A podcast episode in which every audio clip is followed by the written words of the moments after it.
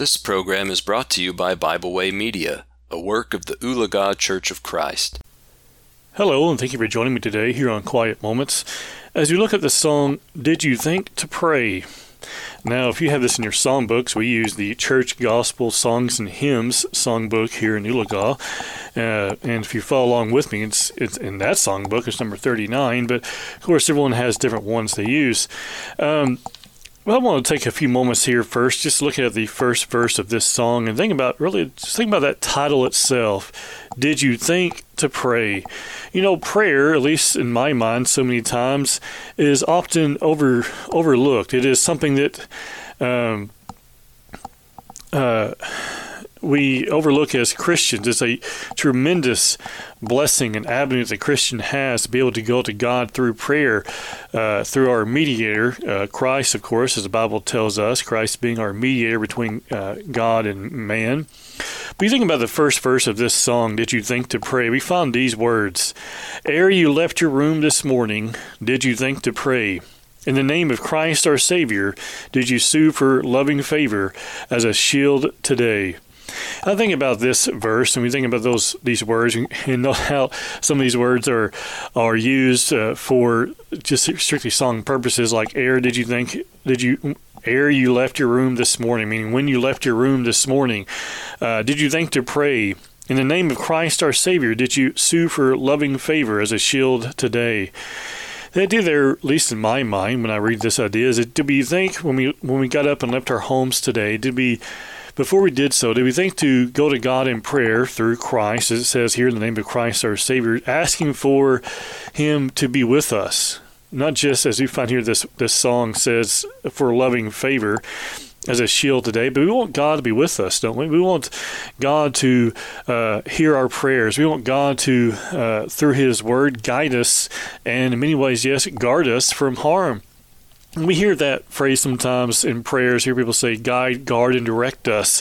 We have to realize that, and we have to remember how that should be used and how that term should be should be viewed does God guide, guard, and direct us in some miraculous day to, in some, some miraculous way today? Well, no. The Bible tells us those types of t- things have ended, but He does guide us through His Word, and through His Word, He does guard us from uh, sin by showing us the dangers of it, and He does direct us in the way of righteousness again through His Word. So, does God guide, guard, and direct us? Well, strictly speaking, through His Word, yes, He does guide, guard, and direct direct us in a non-miraculous way. So we think about the, our prayers to God. Do we ask for God to guide us, to guard us, and direct us through His Word? Do we ask that God forgive us of our sins when we when we do go to Him and confessing those things, repenting of them? Do we ask that God forgive us of our sins? Do we go to Him in humble with a humble attitude? Do we go to Him when we are confessing our sins with godly sorrow? Do we go to Him in times of, of worry with with confidence, knowing that God's will will be done, no matter what the answer may be? So think about this first verse when he tells us the question is asked here, uh, ere you left your room this morning, did you think to pray? There are oftentimes uh, those those moments in life where it seems like everything is so busy, everything is just go go go, and that's that's just part of how life is. But we shouldn't be those who are so busy we neglect to pray. And again, like I said before, I feel like prayer is one of the most neglected avenues that the Christian has.